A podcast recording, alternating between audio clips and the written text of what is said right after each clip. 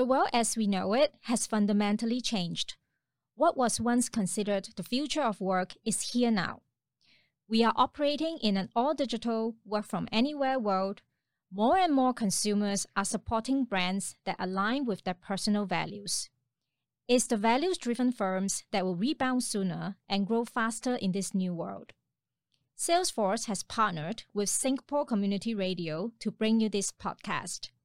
We want to explore the opportunities and the challenges of this new world. We want to talk about the ways in which we will work going forward, how businesses can be a platform for change, and how technology will continue to impact the world. We have some amazing thought leaders, executives, and community advocates joining us, and we hope it sparks some inspiration and innovation for you. To learn more about us, you can head to our blog at salesforce.com slash ap slash blog.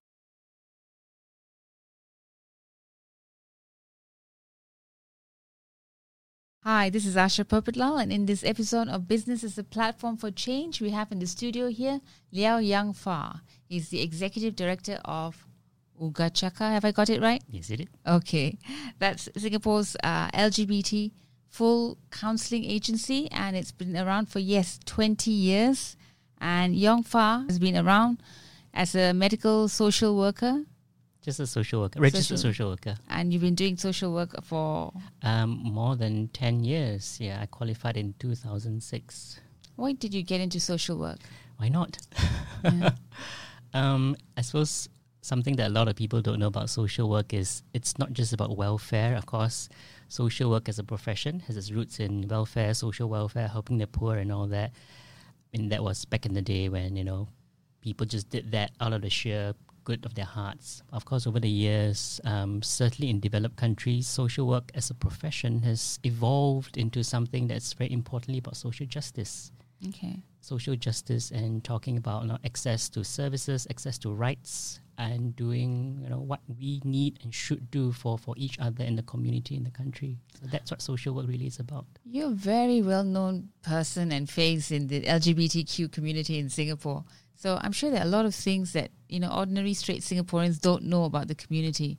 What is the one top three things that come to mind that you wish they knew? Top three, or the first one that comes to mind is you know we, we very in, in, in language terminology we're very comfortably, or some of us more than others, we comfortably rattle off the the acronym right LGBTQ plus. I mean, I just like to maybe sometimes remind people that you know even though we use that acronym, it, we are not a monolithic block. We are not no no individual is L and G and B and T and Q.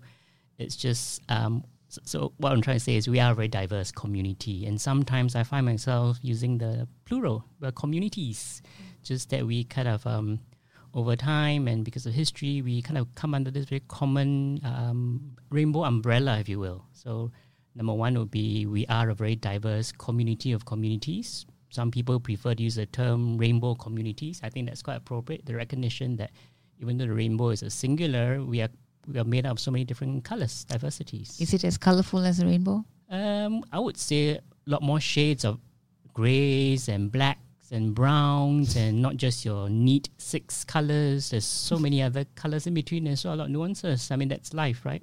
Yeah, and then Yeah. you have the stereotypes, right? The that all gay people are really good at fashion. Is that true? Oh, yeah. Well, I'm, I think I'm wearing a nice shirt today, so I hope I'm living up to that stereotype. Of course, as we know, with stereotypes and generalizations, it's, it's sometimes helpful and sometimes, well, most times it's not. So, for example, I know lots of gay men, for example, we just talk about gay men, uh, who, who find that they, they, they, they become uh, negatively portrayed because of some of these unhelpful stereotypes. For example, you know, just extending upon that, the idea that gay men have to be very fashionable, gay men have to be good looking, gay men have to, and this is where it crosses into very dangerous territory, that gay men have to conform to certain physical types, fitness, and and that personally and professionally in my work as well, I see it as very unhelpful, and that causes a lot of distress for people who don't conform to those stereotypes. I mean, they, we all need to be couch potatoes at times, right? Mhm. Yeah, and, we all stuff need our to have face with yeah food and and, and yeah and have a and bad hair day and bad fashion day. hmm yeah. Yeah. and days where you just don't want to go out. Yeah. Yeah. All right, Yangfa, let's talk about the workplace. Mhm. Uh, do gay men and women have problems getting on up the career ladder Uh, do they need to hide their sexuality if they need to advance in their careers? I mean, that's a very important, very relevant question, of course, within the context of workplace. Uh, again, to be fair, just a couple of observations. I mean, the first observation I'll make is it really does depend on where in the world you are, um, where in the world you work. Um, so certainly in Singapore context, there's a whole range of uh, workplace settings, whether it's your large multinational corporations with 500, 5,000 staff, and of course you have your small, medium enterprises, your family businesses, your five people in the shop house. So the range of experiences would vary. Uh, what we can, I mean, based on observations we've had, what we can say is for gay men and lesbians, there's often the, and I should say, either opportunity or luxury to come out or to not come out in the workplace. And that's a very personal choice and decision.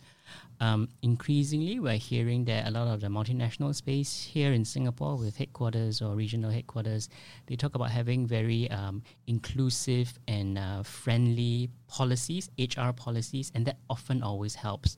What we, we often say when we uh, engage or dialogue with um, corporates or HR folks is that you know it's not about asking your LGBTQ employees to come out at work because coming out at work to family, to, to anyone, to anywhere is often a very personal decision. So just because they work for you doesn't mean they have to come out.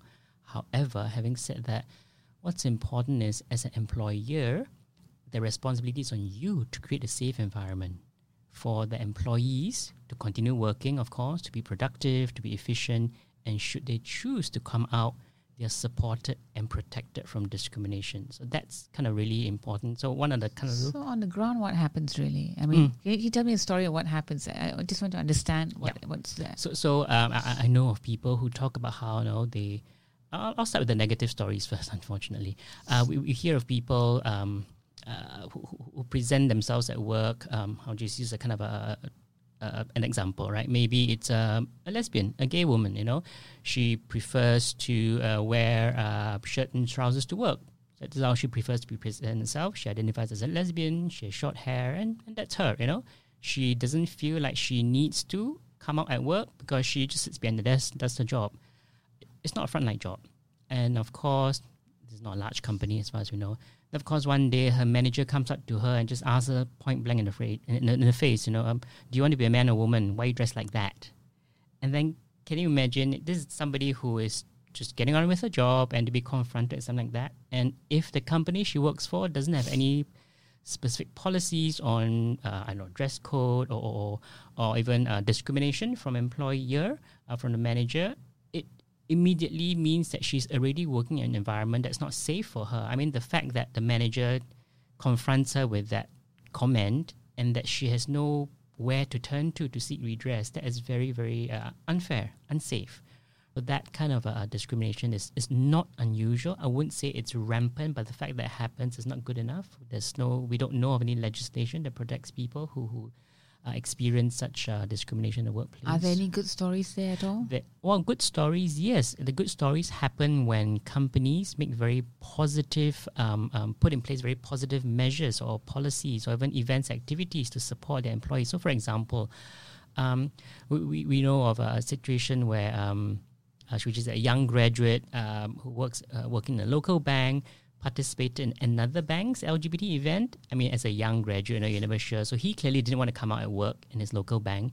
Attended this other bank's event, uh, LGBT event, where uh, he could mix with you know other like-minded professionals, and he saw his manager there, and that already made him feel immediately comfortable. That hey, my manager is comfortable enough. In this case, the manager identifies as a straight man is comfortable enough to be seen as an ally of the community, and that immediately gave him assurance that hey, there's somebody in my office that has my back, mm. who is supportive of the LGBTQ community, and things like that. I mean, maybe a s- small gesture it does make a difference, knowing that you know you have an ally at work. You've been a leader in the LGBTQ community for what? How many years now? That's giving away your age, yeah? Um, yeah. Well, pass on that a, one. A few years, a few years, yeah. Okay. So, I mean, eh, have you seen it change? People's attitudes are they nicer, not so nice now, or are they more, you know, less uh, inclusive now? Ch- change is hard to measure. If anything, what what I can, I suppose, safely describe is there's certainly been a lot more conversation about it. I mean, the fact that we're having this conversation, I mean, that's uh, an, an indicator. I probably or I, don't know if anyone will even want to or dare to have a conversation like this, say ten years ago. So the fact that we're talking about this openly, that's important. Why wouldn't they dare? I think it's because you know we, we back then we weren't quite sure what to say, how to say it, who's listening, the people who are listening, what would they say? Will there be that you know, very Singaporean reaction, you know, the backlash, um, the whole idea of What sort of backlash? backlash? Yeah, again, um, what sort of backlash? ba- backlash uh, uh, in terms of you know let's boycott this brand. You know, they are seen as pro LGBT, pro diversity inclusion, or let's boycott this shop, boycott that brand, and sometimes it's well boycotting as as as a as as a form of action. Sometimes it works, but sometimes it's just a lot of noise as well. Backlash against uh, the companies who are seen as uh, supportive and affirming of LGBTQ um, employees. So, and then that creates a lot of uh, tension as well. And of course, in a Singapore context, some businesses might worry about their their livelihoods, their their, their survival as well. So, a lot of anxieties. But over the years, uh, you know, things have changed, as you Things said. Things have changed, yeah. So, what about the young gay generation these days? Hmm. I- Have they? Is it? Do they take it as uh, given that you know you've fought all these battles for them over the past few years, or are they like you know, oh, these guys have done nothing for us. We have to do all the battles ourselves. I, I'm not sure about uh, um, whether that's a prevailing kind of attitude, but to be fair, um, a, there's a lot more awareness now amongst, um, shall we say, uh, the, the younger generation. By younger generation, I'm referring to maybe people born in this century. You know, maybe they're early that would twenties. that would exclude quite. no, I won't say Uh, excludes or, us. or, or maybe uh, but this is an arbitrary definition. Anyone under thirty, right? Anyone under thirty now, they probably has a lot more awareness of LGBTQ issues. Certainly in a local context, certainly definitely in the international context, there's a lot of awareness uh, in terms of news and issues, and certainly we know they're talking about it amongst themselves. Uh, in terms of how much they know about the progress that we have made, however incremental in Singapore, well, I mean, there's a lot to be said about history, history of any kind, right? Whether we look to the past and the kind of uh, um, minuscule changes that have happened in Singapore. I mean, things have happened in Singapore. Just I think a lot of us are just very frustrated at which this, uh, the slow pace at which it happens. So how do sometimes you we how do you fast track it? fast track. I don't know. Um, you know, looking at the experience of, I mean, Singapore, we have the wonderful advantage of looking at international experience and seeing how other developed countries have done it. Uh, you know, their, their experience of social policies, economic policies, and yet Singapore, we are so good at fast tracking economic policies, economic change. But in terms of social policies and social change, we are a lot more conservative in that sense. So fast tracking is well learning from how other countries have done it. I mean, we don't have to look far. Um, in, this part of the world, Southeast and East Asia, we just look at Hong Kong and, and, and Taiwan. They have made that progress, granted. Um, so maybe similar histories, but different legislative frameworks. I don't know. Why do you think they're so socially conservative? Well, it depends on who you ask. Um, different people have different, different, different understanding of why we're so socially conservative. Um, of course, there's the th- th- th- there's the need to, I suppose, have have a majority consensus. I mean, that often has been. I mean, it's a known fact that the, the government line, you know, that um, our country, Singapore, is not ready for decriminalization of gay sex, for example. So that that idea of no, we do it only when we are ready. So that's one uh, reason put forth. for- When for- will we be ready? when that, so that's the question. And how do you measure readiness? And, and by whose measure is a country ever ready? Are we talking about the country as a whole? Are we talking about majority? Are we talking about minority? Are you talking about you know who are we asking? So that's uh, I mean that that as an argument itself is, is is interesting because it's so open. So yeah. Does it annoy you that you know? I think socially conservative countries like India Mhm. that's struck down. They decriminalized gay sex Mhm. in 2018, and they're a very ago. socially conservative Yeah. society. Absolutely. Yeah. So again, you know, there was a time you talk about the changes we've seen in the past 10, 20 years. I mean, there was a time where a lot of the argument was about how, no, it's not Asian to be LGBT, you know. It's, it's, it's not it's, It's, not, pro- Asian to be LGBT. There used to be the case. There used to be the case, you know, of, of pitching Asian values versus LGBT values. You know, the idea of a polarizing family versus LGBT community, Asian values versus LGBTQ community. But you know, just look at the past two years: India, Taiwan, Hong Kong, you know, and Thailand. LGBT, So they have families too, don't they? absolutely, thank you for acknowledging that. And then um, we have a sticker in our office as a rainbow sticker. It's, it's actually on our, our front door actually, and it's a, it's a sticker that says "All families matter." and it's on a rainbow background because we acknowledge that we all come from families. Um, there are families that are LGBTQ diverse, so we all and families do matter. So all these movements nowadays, Black Lives Matter, Mhm. All Lives Matter, does that help your cause or does it not? I mean, if anything, it reminds us of the need for recognizing diversity. And again, I want to deliberately use the diversities in the plural, diversities of our racial, ethnic backgrounds, of historical backgrounds, and our country origins, as well as our sexualities and identities. Because a lot of it is about who we are and what we are and how we want to see ourselves. I mean, I'm not just sitting here as the gay man, full stop. There's so many other identities I embrace as well. Likewise, for all the people I work with or all the staff and volunteers I work with in our counseling clients. I mean, we're all so rich from all those intersecting and diverse so do all your conversations center around, you know, or skirt around the fact that you are gay, or does it, you know, can you not just have conversations where you're just young pop? We can we can have conversations about that at some point for me as a as a social worker the professional as a gay man as somebody who cares about uh, community issues all those issues are kind of important to me as well so So what non-gay issues are important to you? what non-gay issue? animal welfare i think that's important Yeah. yeah yeah that's important and again you know it depends on who you ask it can be a queer issue too because of course lots of uh, lgbtq people also have um, are, are fur parents you know they have fur kids. So that's important. So that's that queer element to it. Of course animal welfare is animal welfare right? So What's the lockdown been like for the community? it's been it's not been easy. Again i've not read enough about the impact on the non LGBTQ community, but certainly from what we hear, uh, based on our own experience of running our counseling services and also some local studies done by another group, the impact of having to stay at home for what was it eight weeks with family. I think there was a study that found that something like um, one in five uh, LGBTQ respondents uh, described their living environment as being hostile. I think that was the word that was used, uh, and rejecting rejecting of their LGBTQ identity. So that was worrying. And something like three in five of the respondents, um, LGBTQ respondents, were worried about their own mental health during lockdown. And then, of course, uh, at Oogachaga, um, we had to shut our physical office uh, in April and May. Um, so we couldn't see clients face to face, but we saw a, a, a consequent increase, quite exponential increase in our online services, our email and WhatsApp counseling services. Partly because people couldn't come in to see us, and partly because there are a lot more new people coming in talking about the distress, the, the tension they are feeling at home, in their relationships. I mean, for example, I still distinctly remember one uh, client, uh, gay man, uh, who talked about how the circuit breaker in Singapore put a circuit breaker on his relationship with his partner because, of course, they were living in different households. Their families didn't know about their relationship. They couldn't see each other, and that puts a tremendous strain on their relationship. Because we know in Singapore, at least for a lot of LGBTQ couples, there's a sense of secrecy about the relationship. They can't tell their families Is it tough keeping secrets? well, on top of for some people having to keep the secret of their identity, they have to keep the secret of their relationship, keep the secret of where they're going and what they're doing with the people they love.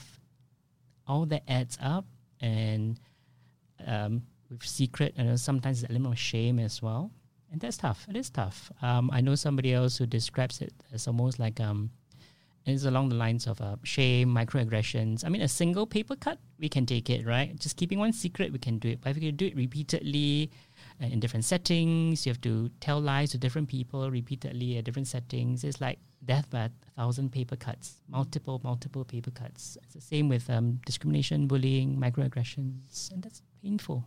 What's been the most painful experience for you coming out as a gay man in Singapore? I never had the choice of coming out to my family. I was outed by my family when I was 18. So this was in the last century. So that I can recall as a particularly painful experience personally uh, as an 18 year old to have been outed before I was ready. So again, this is something, and this maybe is quite core and central to my work as well as a social worker and counselor. Now working with the community, coming out is so central to so many people's experience, and it should always be a personal choice that we make and not feel like it's taken from us. If you had to do it all over again, what Mm. would you change? You know, um, me thinking back of, of um, when I was 18, I was outed against my will, right? I mean, on, on hindsight, I sometimes wonder, had I not been outed, would I ever have come out? So I don't know how I can answer that question. Would I undo that outing, I don't know. I really don't know. It's yeah, That's a heavy secret and a burden to keep, isn't it? yeah. So who knows? I might have been. A, I might turn out to be a different person, and I not be outed at eighteen. Uh, that uh, a lot of people have different things happen to them because you know things uh, change for them. Yeah, yeah. If you uh, going forward, you know, in Singapore, right? What do you hope to see change in Singapore? you know, change is such a big nebulous. I mean, there's so many ways we can change. We can change attitudes, uh, our thoughts, uh, how we see things. I mean, before we change behavior, we, we really need to change how we see and view things. Even having a conversation about uh, terminology, LGBTQ, or other words we use. I mean, do we want to consciously use certain words, or do we talk about people as they are, as, as you alluded to earlier? You know, do we always talk about being gay, being queer, being trans, or do we talk about people as we are?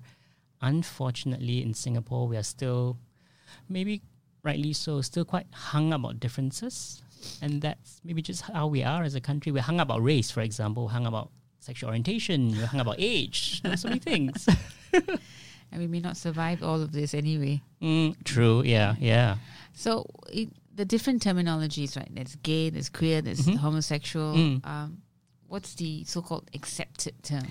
Yeah. Again, I mean, I appreciate we're sitting here, you know, in 21st century Singapore speaking English. I mean, there was a time. I certainly remember a time where, you know, growing up, being homosexual, being transsexual, uh, those exact words were, were terms used by parents and doctors to, to to frighten us, to medicalize and pathologize us. Because back then, before 1990. It was acceptable all over the world by the medical professionals to, to diagnose us as to diagnose homosexuality as a mental disorder. So that was literally something that they could lift off a medical textbook and diagnose and send people for treatments, conversion treatments, to stop them from becoming homosexual. Likewise for transsexualism as well. So those words were in use in the 19, uh, last century.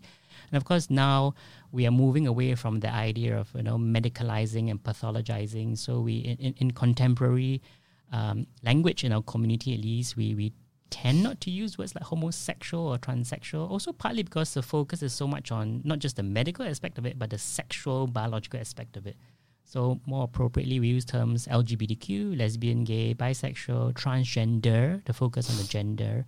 Of course, Q is another kind of tricky word as well. Um, in the Oogachaga setting, Q for questioning, because we acknowledge that it's a journey.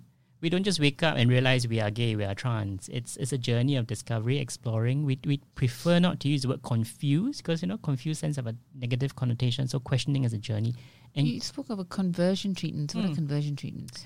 it's Is some, that still happening in it's Singapore? still happening in Singapore. It's happening all over the world. In Singapore, I mean, it's it comes from a very harmful, unethical thought and practice and belief that you know being LGBTQ is wrong medically, uh, morally, and that that needs to be corrected. So sometimes it's seen as corrective, reparative, and converting back to becoming straight, converting back to becoming non-trans. That happens in Singapore, and research uh, all over the world has shown that it's often kind of um, uh, uh, practiced by so-called professionals, religious leaders, hospital settings, community settings. Unfortunately, Is there any medical scientific evidence that nope. Well- In fact, there's a lot of research to show that it's professionally unethical and it's also harmful. It's medically harmful. It causes trauma. okay? And we unfortunately see that with some of the counseling clients who come to us with clear signs of uh, PTSD, post traumatic stress disorder, as a result of having gone through some of those treatments. Okay. Is there a lot of people in Singapore, straight people, who don't really understand all the issues that the community faces? Of course, of course. And again, to be fair, we don't expect everybody to know everything about us. I think Should they know?